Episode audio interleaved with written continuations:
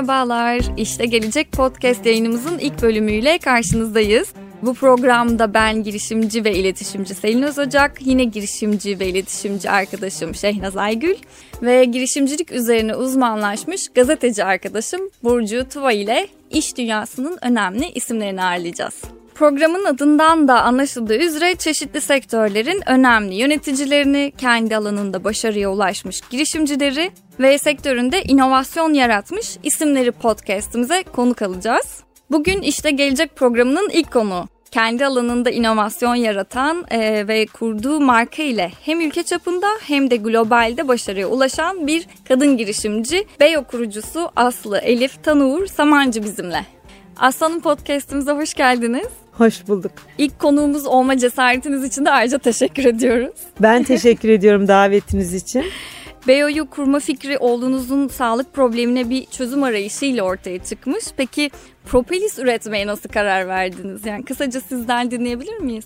E, tabii ki seve seve. Ben gıda yüksek mühendisiyim. E, uzun yıllar arıcılık ve arı ürünleri sektörünün zaten içindeydim ve profesyonel hayatta ARGE ve kalite direktörü olarak çalışıyordum. Aynı zamanda akademik olarak da yüksek lisansımı da yine arı ürünleriyle ilgili yapmıştım. Ama hayat e, trajikomik bir şekilde beni annem babam da doktorken üstelik kendi oğlumdaki bir sınavla propolisle buluşturdu. E, ben kendi evladımda doğrudan propolisin, arı sütünün, hambalın birebir faydalarını görüp yaşayınca o zaman işte üretmeye karar verdim. Hatta e, en son e, işte oğlum bu sıkıntıları yaşadığında en son gittiğimiz doktorumuz e, önerdi bana propolis ve arı sütünü. Çünkü çocuğumun bağışıklık e, hücrelerinin sayısı yaşıtlarının yarısı kadarmış. Yani 5 yaşındaydı o zaman bunları yaşadığımızda. Normalde 800 e, olması gereken immünoglobulin değeri 400. Ama hani fiziki görüntüsü falan öyle değil. Çok sağlıklı görünüyor. Çünkü çok iyi besliyordum gerçekten. Çok özenerek besliyordum. E, gıda mühendisi olunca tabii. Ama e, sonuçta genetik olarak bir bağışıklık zayıflığı söz konusu ve o yüzden de çok e, e, problemler yaşadık sizin de bildiğiniz üzere. Ben de işte doktorun önerisi niye dedi propolis arı sütü vermiyorsun? Madem arıcılık camiasının içindesin, madem de uzmanlığın bu. Neden dedi propolis arı sütü vermiyorsun? Sene 2010 bunları yaşadığımızda. Hocam dedim e, Türkiye'de üretimi yok o zaman propolisin arı sütünün. Sadece arıcılar bal üretiyor. E, dedim Türkiye'de üretimi yok. İthal geliyor. İthal gelen ürünlerin içinde de hep Çin propolisi, Çin arı sütü var. Onlar da gerçek değil. Yani gerçek propolis değil. Çünkü Çin'den Türkiye'ye gelen propolis adıyla gelen madde arıların e, ürettiği propolisin çok az içine koymuşlar. Gerisi dolgu maddesi. Silikon dioksit, maltodekstirin, boyar madde, bitkilerin yaprak, sap, tomurcukları, kabukları öğütüp katılmış. Böyle bir toz bir şey geliyor propolis diye. Propolisle alakası yok. Keza arı sütü de öyle. Dolayısıyla dedim ben bunları güvenip piyasadaki ürünleri alıp veremiyorum. Veyahut da dedim güvenip yani bu Çin ürünlerini kullanamıyorum. Evladım niye kendin üretmiyorsun diye sordu o zaman doktor bana. Çok vizyoner bir doktor. Çok vizyoner. E, eşim de arıcılık uzmanı, ziraat yüksek mühendisi. E, ben de e, uzmanlığım gıda mühendisi olarak arı ürünlerinin analizleri, kalitesi, gıda güvenliği bu konularda uzmanım. Niye dedi üretmiyorsunuz? E, hocanın bu sorusu beni girişimci yaptı. Ben de ondan sonra dedim ki madem ki doğada böyle bir doğal ve değerli gıda var arıların ürettiği ve madem ki Türkiye dünyanın ikinci büyük arıcılık ülkesi 8.2 milyon arı kovanı var Türkiye'de. 75 bin profesyonel arıcı var. Madem ki dedim böyle bir ülkedeyiz. Endemik bitki zenginliğimiz de çok zengin. Bütün Avrupa'daki endemik bitki türlerinin üçte biri Anadolu topraklarında. E neden dedim benim ülkemde böyle değerler varken Çin'den ne olduğu belirsiz bir şeyler ülkeme gelsin. Propolis arı sütü adıyla satılsın. Niye kendi ülkemde üretilmesin? E, bu fikirle işte profesyonel hayattan ayrılıp eşimle beraber e, İTÜ'ye geldik. Orada sevgili hocam var Profesör Doktor Dilek Boyacıoğlu. Benim de yüksek lisanstan da hocam. E, hocam dedik böyle böyle bir girişim fikrimiz var ne diyorsunuz? Evladım siz ne yaparsanız ben sizlerle bu yola çıkarım dedi. Biz üç girişimci o zaman e, maddi kaynaklarımız yok. Bilgi kaynaklarımız var. Yani Dilek hocamız da arıcılık ve arı ürünleri konusunda çok bilgi ve deneyim sahibi. Gıda konusunda uzman zaten. Eşim arıcılık e, mezunu, ziraat yüksek mühendisi. E, ben o arı, arı ürünleriyle çalışıyorum. Toplam deneyimimiz 45 yılı aşkın. Ama Arıcılık ve arı ürünleri alanında ama maddi kaynaklarımız yok. Ne yapalım? Dedim ki maddi kaynakları bulacak desteklere başvuralım. İşte COSGAP'in ARGE teşvikleri var o zaman. Kadın girişimcilik teşvikleri var. Ee, hemen başvurduk. Biz gittik COSGAP'te bir yetkilinin karşısına oturduk. Kimseyi tanımıyoruz. Tanımamıza da gerek yok. Ee, niyet güzel olunca Dedik böyle böyle bir girişim fikrimiz var ne diyorsunuz? Başvurabilirsiniz dediler. Oturduk ARGE projemizi hazırladık. Başvurduk. İTÜ Teknokent'e başvurduk. Dedik böyle böyle bir ARGE çalışması yapmamız gerekiyor. Propolis üretmeyi arıcılara öğreteceğiz. Arıcılar bizim için üretecek. Sonra onu özütleyeceğiz. Özütleme teknolojisini geliştireceğiz. İnsan sağlığına yani insanların sindirebileceği hale getireceğiz. İçindeki bileşenleri vücudun sindirmesi lazım ve standartize edeceğiz. Yüksek oranda fenolik flavonoidler içerecek şekilde özütleyip standartize edeceğiz. Ee, bunu e, kabul etti. Hem İTÜ Teknokent kabul etti hem COSGAP kabul etti. Böylece çalışmalarımıza başladık. İTÜ Teknokent'te başladık. Şirketimizi 2013 yılında İTÜ Teknokent'te kurarak COSGAP desteğiyle e, girişimcilik yolculuğumuza çıkmış olduk. Aslında biraz önce e, bahsettiğiniz gibi arıcılık sektöründe propolis farkındalığı çok düşüktü. Sizin de sektöre adım atmanızla beraber e, bir değer yarattınız ve sektöre aslında yön verdiniz. Dolaylı ya da direkt olarak kaç üreticiye ulaşıyorsunuz? Ya da bunun sektöre yansıması sizin e, propolisle beraber, sektöre girişinizle beraber arıcılık sektörüne yansıması nasıl oldu? Aslında e, yani mütevazi olmayacağım orada. Müthiş bir etki yarattık diyebilirim. yani sıfırdan e, bir alan ve bir pazar yarattık. Hem Türkiye arıcıları için hem de Anadolu arı ürünleri için. Yani en azından Anadolu propolisi, Anadolu balı, Anadolu arı sütü diye bir şeyler konuşulmaya başlandı. Bu konuda akademik yayınlar çıkmaya başlandı. Başka başka firmalar da bu alanda ürünler üretmeye niyetlendi, girişimlerde bulundu.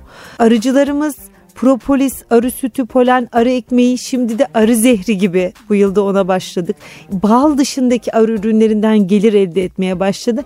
Gerçekten müthiş bir etki, sinerji yarattık ee, ve inşallah da devamı da gelsin istiyorum. Çünkü daha yolun çok başında sayılırız ülke olarak. Ya ben firma olarak bakmıyorum, sektör ve ülke olarak bakıyorum.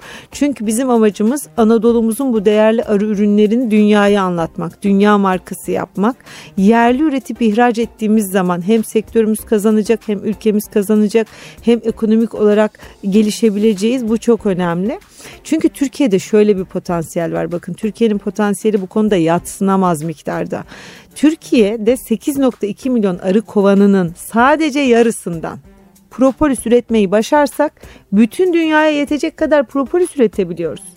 10 arıcıyla çıktığımız o yolculukta bugün 5000 arıcıya ulaştık. 500 bin arı kovanı var bütün Türkiye'de bizim için arı sütü, polen, propolis, hambal, arı ekmeği ve arı zehri üretiyorlar. Şimdi bu yılda arı zehri üretim kursları açtık. İşte arı zehirli cilt kremlerimiz, artık cilt kremleri o formüllerimizi de geliştirdik. Yani bu alanı geliştiriyoruz. Ve böylece ne yapıyoruz? Sözleşmeli arıcılıkla ne sağlıyoruz arıcıya? Bir defa e, arıcının ürünü e, satma endişesini tamamen ortadan kaldırıyoruz. Arıcı tüccar olmamalı, arıcı üretici olmalı ki öyle. E, sadece üretime konsantre olmalı, yüksek verim ve kaliteli üretmeye odaklanmalı. Bunu sağlıyoruz. Aracıları ortadan kaldırdık. Aracıları, tedarikçileri de ortadan kaldırdığımız için doğrudan gelir arıcıya kalıyor. Gelirin arıcıya kalmasının da şöyle bir faydası var. E kendi işine yatırım yapabiliyor. Daha çok kovan alabiliyor, işçi çalıştırabiliyor. Mesela eskiden arı sütü üretmeyen bir arıcı aile arı sütü üretimine başlayabiliyor. Bunun için 2-3 tane de işçi çalıştırabiliyor yanında. Bunları sağladık. Bu çok güzel bir gelişme oldu. Aslında bunu tarım sektörünün genelini yaygınlaştırabilsek harika bir model olur ki bu isteniyor. Yani aracıyı Tabii ortadan ki. kaldırıp Tabii tabii. Fair trade. Aynen fair trade e, hem etik ticaret hem e, tarımı ve tarımı gerçekten üreticiyi koruyan bir model hem de doğru ürüne ulaşmak için de çok sağlıklı bir model. Çünkü o zaman tam kovandan sofraya izlenebilirlik sağlayabiliyorsunuz. Biz de arıcıya ne dedik ama karşılığında? Bakın dedik siz üretseniz de biz onu izlesek de biz yine de bütün analizlerimizi yapacağız. İstanbul Teknik Üniversitesi'nde arı ürünleri mükemmeliyet merkezini kurduk e, hatta üniversiteyle birlikte bir proje kapsamında ve orada şu anda arı ürünleriyle ilgili bütün test ve analizler yapılabiliyor. Bunlar kalıntı, pestisit, e, kaliteye ve gıda güvenliğine ilişkin. O yüzden pestisit uygulanmayan bölgelerde üretmeleri gerekiyor. Temiz su kaynaklarının olduğu yerlerde üretmeleri gerekiyor. Biz istediğimiz her an bunu denetleyebiliyor olmamız gerekiyor. Artı olarak ürünlerin analizlerini de yapıyoruz. Onlar da bunu kabul etti. Hani biz bu testleri yaptığımızda ürünlerde bir sorun görürsek hani bu ürünleri e, satamayacağınızı kabul ediyor musunuz? Kabul ediyoruz. Karşılıklı imzaladık bunu. Karşılıklı birbirimize güven verdik ve o günden beridir de hani çok şükür bugüne kadar gerçekten o sözleşmenin altına imzasını koyan arıcılarımızdan da bir sorun yaşamadık. Ürünlerden de bir sorun yaşamadık. Evet ben bu noktada aslında Şeynaz'ın bıraktığı yerden şöyle devam etmek isterim. Ee, sektörel olarak yani takviye edici gıda ürünleri sektörü özellikle pandemiyle birlikte adeta bir patlama yaşandı. Çünkü neden? Bağışıklığımızın güçlenmesi gerekiyordu ve satışlarda e, müthiş bir artış oldu. Pandemiden itibaren bu takviye edici gıda ürünleri sizin de içinde bulunduğunuz bu sektör e, tahminen ne kadar bir büyüklüğe ulaştı? Siz bu dönemi e, B olarak nasıl geçirdiniz? Ne gibi inovasyonlar yaptınız? Kısaca bir değerlendirme yapabilirseniz Tabii seviniriz. Tabii ki seve seve. E, şimdi pandeminin şöyle bir katkısı oldu. Bir defa bağışıklık sisteminin ne kadar önemli olduğu herkes tarafından anlaşıldı. Eskiden çok önem vermeyenler de artık bunun çok önemli olduğunu. Çünkü şunu fark ettik Bazen öyle bir hastalık çıkabiliyor ki bunun ilacı yok, tedavisi yok, aşısı yok. Bu olabiliyor. Geçmişte de olmuş. Yani insanlık tarihine baktığınızda bir sürü pandemi dönemi var. Bir şekilde atlatılmış hepsi ama bunun atlatılana kadar da bir sürü insanların da kaybı olmuş. Dolayısıyla böyle bir durum var ve bu realiteyle karşı karşıyayız. Bu realiteyi bir daha hatırlamış olduk. Dolayısıyla ne yapmamız lazım? Bağışıklık sistemimize sahip çıkmak zorundayız. Bunun da kuralları var. Bu da belli bir şey. Doğada bir sürü doğal ürün var. Propolis arı sütü bağışıklığı güçlendiren doğadaki en doğal ve en güçlü ürünlerden. Yani bu bilimsel olarak literatürde de ispatlanmış bir durum. 120 bini yakın yani yeni ürünler değil arılar 20 milyon yıldır arı sütü, propolis, bal üretiyor. E insanlık tarihi bunları kullanmış. Mısırlıların yazıtlarında Hipokrat ki Hipokrat tıbbın babasıdır. Hipokrat'ın reçetelerinde arı ürünlerinden bahsediliyor ve bunların çeşitli hastalıkların tedavisine destekleyici olarak kullanıldığı da gösterilmiş. Dolayısıyla çok çalışması olan bilinen gıdalar ama zaman zaman insanlık bunları unutuyor.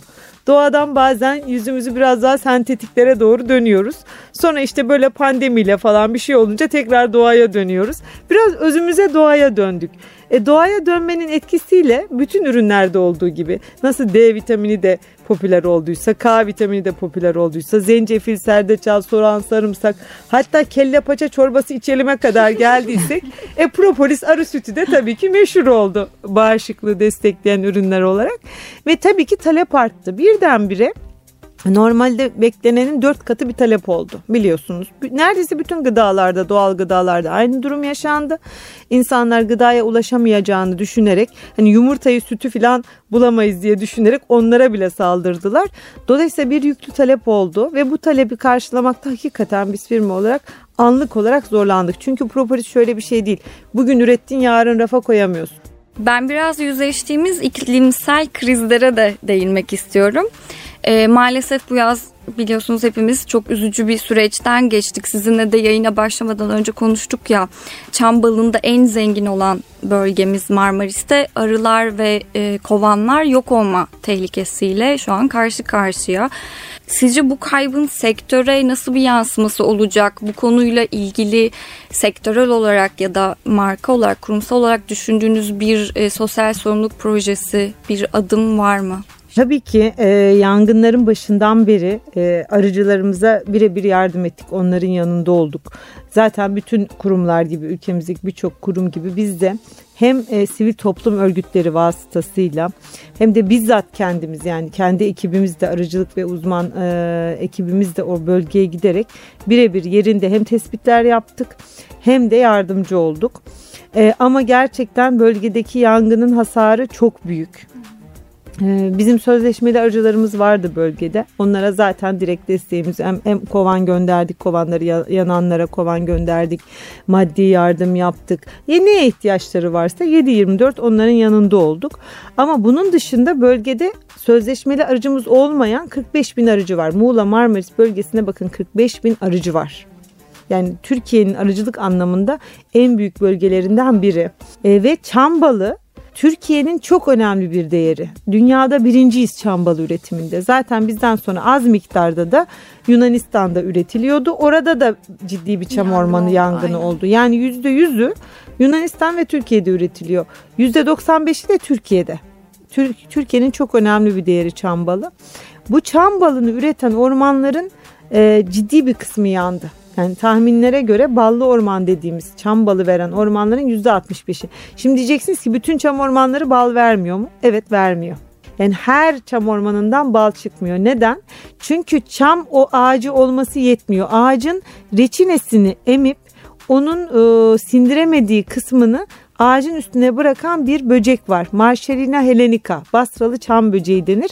O böceğe de ihtiyaç var. Çünkü arılar o böceğin ağacın üstüne bıraktığı o sıvıyı emip bal yapıyor. Çam balı öyle bir bal. Yani arı gidip direkt çam ağacından bal alamıyor. O, o böcek de her yerde yetişmiyor. Endemik bir tür. Muğla Marmaris bölgesine yoğun olarak yetişen bir tür. O böceği alıp mesela Çanakkale bölgesindeki bir çam ormanına götürseniz tutmuyor bazen.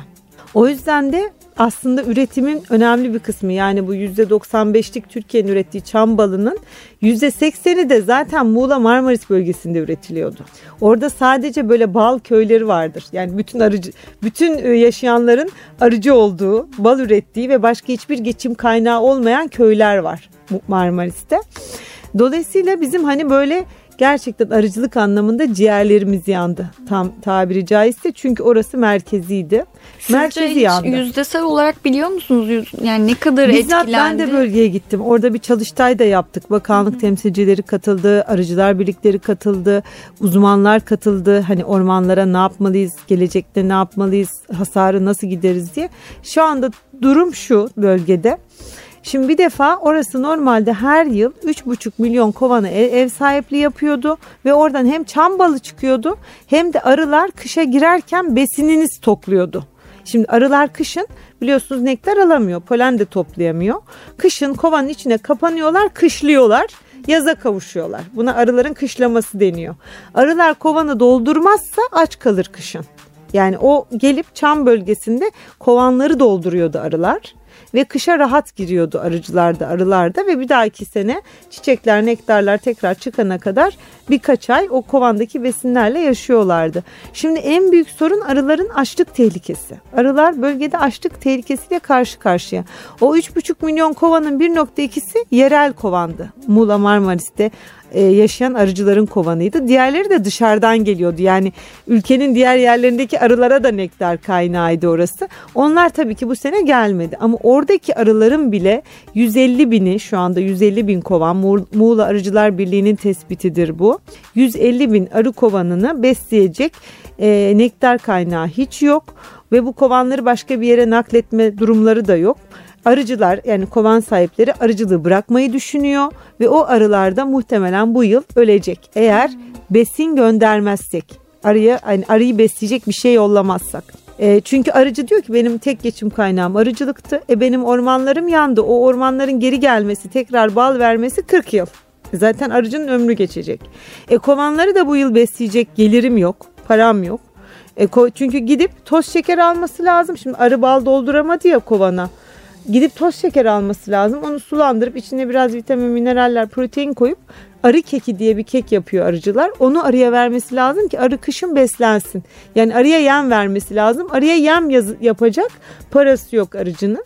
Dolayısıyla arıcılığı bırakmayı düşünüyoruz. Kovanlar da açlıktan ölecek. 7 milyar arı şu an ölüm tehlikesiyle karşı karşıya Aman bu kış. Allah'ım. Peki herhangi bir teşvik var mı bununla ilgili? Bir de geç kalındı mı sonuçta hani kışa? Yani şu anda gidiyoruz. daha kışa girmedik. Çok geç kalmadık. Hı. İşte bu ay e, bizim o, o arılara yem yapacak e, toz şekerden yapıyorlar. Bu da yaklaşık 150 bin kovan için 750 ton şeker yapıyor. Toz şeker bildiğimiz sofra şekeri.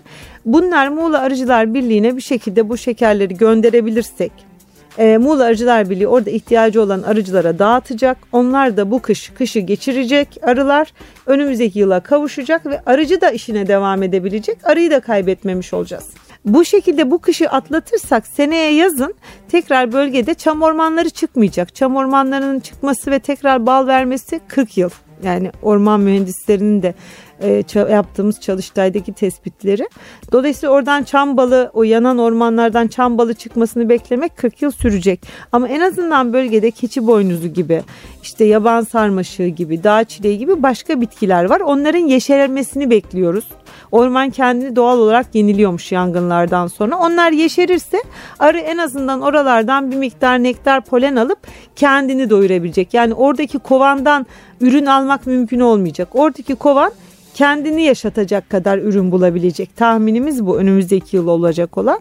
Arıcının tekrar bal üretip yani fazla biliyorsunuz arı balı üretiyor fazlasını arıcı alıyor. Hı hı. Arının ihtiyacı olan arıya kalıyor. Onu yapabilmesi için oradaki kovanlarını başka bölgelere götürmesi gerekecek. Ama bu, bu kışı o kovanların geçirmesi lazım ki hem arıcı işini devam ettirebilsin hem arılar ölmesin. Şimdi 150 bin kovanın kaybı demek şu demek sadece arı ürünleri anlamında bakmayın. Bal yemeyelim. Bal yemeyelim. Arılar olmazsa ne olacak? Bakın arılar olmazsa şu olacak. Tarım olmayacak. Çünkü benim konuştuğum bölgeye gittiğimde birçok arıcıyla konuştum. Hepsi döllemeden geliyordu. Mesela diyor ki Isparta'da işte gül tarlasındaydım, elma bahçesindeydim. Ee, herhangi bir tarımsal ürünün üretiminden geliyorlar. Oraya kovanlarını koyuyor. Orada verim 10 katına çıkıyor. Hı. O arılar olmazsa, o kovanlar olmazsa tozlaşma olmayacak. Tozlaşma olmazsa tarım olmayacak. Tarım olmazsa gıda olmayacak. Yani biz o 150 bin kovanı bu kış kaybedersek seneye muhtemelen tarımsal ürünlerde de onların veriminde de düşüşler yaşanacak. Aslında ciddi bir döngü etkile, Tabii ciddi etkileniyor. bir ekosistem kaybı. Aynen muhteşem işleyen bir ekosistemden bahsediyoruz ama bir o kadar da işte doğaya bağımlı olan birbirini e, bu şekilde birbirini besleyen tetikleyen. ve tetikleyen bir ekosistem.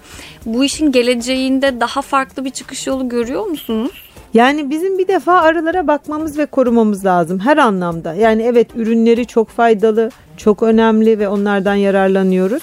Ama bir kere arıları öldürmememiz lazım. Hı hı. Ne yangınlarda öldüreceğiz ne de e, açlıktan öldüreceğiz. Bir kere arıya sahip çıkmamız lazım. Artı arıcıya da sahip çıkmamız lazım. Çünkü arıya bakan, onu besleyen, onun sayısını çoğaltan arıcı. Dolayısıyla bir kere bu değerlere, bu iki değere sahip çıkmamız lazım. Yani şu anda acil yapılması gereken ilk çalışma bu. Arkasından tabii ki ormanların ıslahı, o ormanların tekrar arılara nektar kaynağı olacak hale gelmesi, bu çalışmalar. Başka çalışmalar mesela yangınla mücadele eğitimi. Her arıcının yangınla mücadele eğitimi. Arıcıyı bırakın her insanın artık. Yani çünkü seneye de olabilir bu yangınlar. Bir sonraki sene de olabilir. Yani bu hep olabilir. Her insanın, her vatandaşın özellikle tarımla uğraşan, ormansal bölgelerde yaşayan tüm vatandaşların e, yangın eğitimleri alması gibi gibi daha birçok tedbir almamız gerekiyor. Peki siz gelecekte arıcılığı nerede görüyorsunuz? Şimdi gelecekte arıcılığı şöyle bir defa bir kere arılar olmazsa hayat olmayacak. Gelecek olsun istiyorsak arı olmak zorunda onun içerisinde. E çünkü tozlaşmanın %80'ini arılar sağlıyor dünyada. Dünyadaki 100 önemli gıda arıların varlığı sayesinde üretiliyor. Şöyle düşünün arı yok olursa bir defa buğday yok olacak gibi. Yani böyle temel gıda maddeleri şu an markete gittiğinizde raflarda gördüğünüz doğal gıda maddelerinin neredeyse tamamı arılar sayesinde üretiliyor. Doğa yok olacak. Dolayısıyla bu da eşittir insanlık yok olacak. Dolayısıyla gelecekte arıcılığı nasıl görüyorum? Ben şöyle görüyorum. Herhalde hepimiz evimizin balkonuna birer kovan koyup arılara bakmaya başlayacağız. Arıları beslemek, yaşatmak için ne Canım yapabiliriz arılar. diye düşünüyor olacağız. Gerçekten böyle görüyorum. İşte az önce de ifade ettiğim gibi. Yani biz inandığımız ve peşinden koştuğumuz bu e, duygu ve düşünceleri dünyada diğer insanlara aktarabilir ve anlatabilirsek onların bir kısmına kendi sağlıkları nedeniyle dokunuyoruz. Propolisi, arı sütünü, poleni, arı ekmeğini kullanıp kendi e, üzerinde veya kendi e, evlatları ya da akrabaları üzerinde o faydaları görenler, bir böyle inananlar var. Bir de bu arıların doğaya ve insanlığa katkısını anlattığımızda buna destek olmak için ne yapabilirim diyenler var. Ama her ikisi de gün sonunda arılara ihtiyaç olduğunun ve arı olmazsa hayat olmayacağının farkında. Hep birlikte bunu anlatmalıyız. Bu bakın markadan bağımsız bir konu. Bu insanlığın ve doğanın geleceği için önemli bir konu. Biz buna bunu nasıl daha fazla insanlara, insanlığa anlatırız? Nasıl sesimizi duyururuz? Ben arılara bir can borçluyum. kendi evladım nedeniyle. Dolayısıyla bu borcumu da arıların yaptıklarını dünyaya anlatarak ödeyebilmek istiyorum. Bunun peşinde koşuyorum. Benimle gelmek isteyen varsa e, hep beraber gidelim. Aslanım çok teşekkür ederiz. Hem sizin e, başarılı ve ilham dolu hikayenizi dinledik. Hem de e, bireyden topluma çok önemli mesajlar verdiniz. Tekrar teşekkür ederiz bu ilk yayınımızda bizi yalnız bırakmadığınız için. Ben teşekkür ediyorum davetiniz için.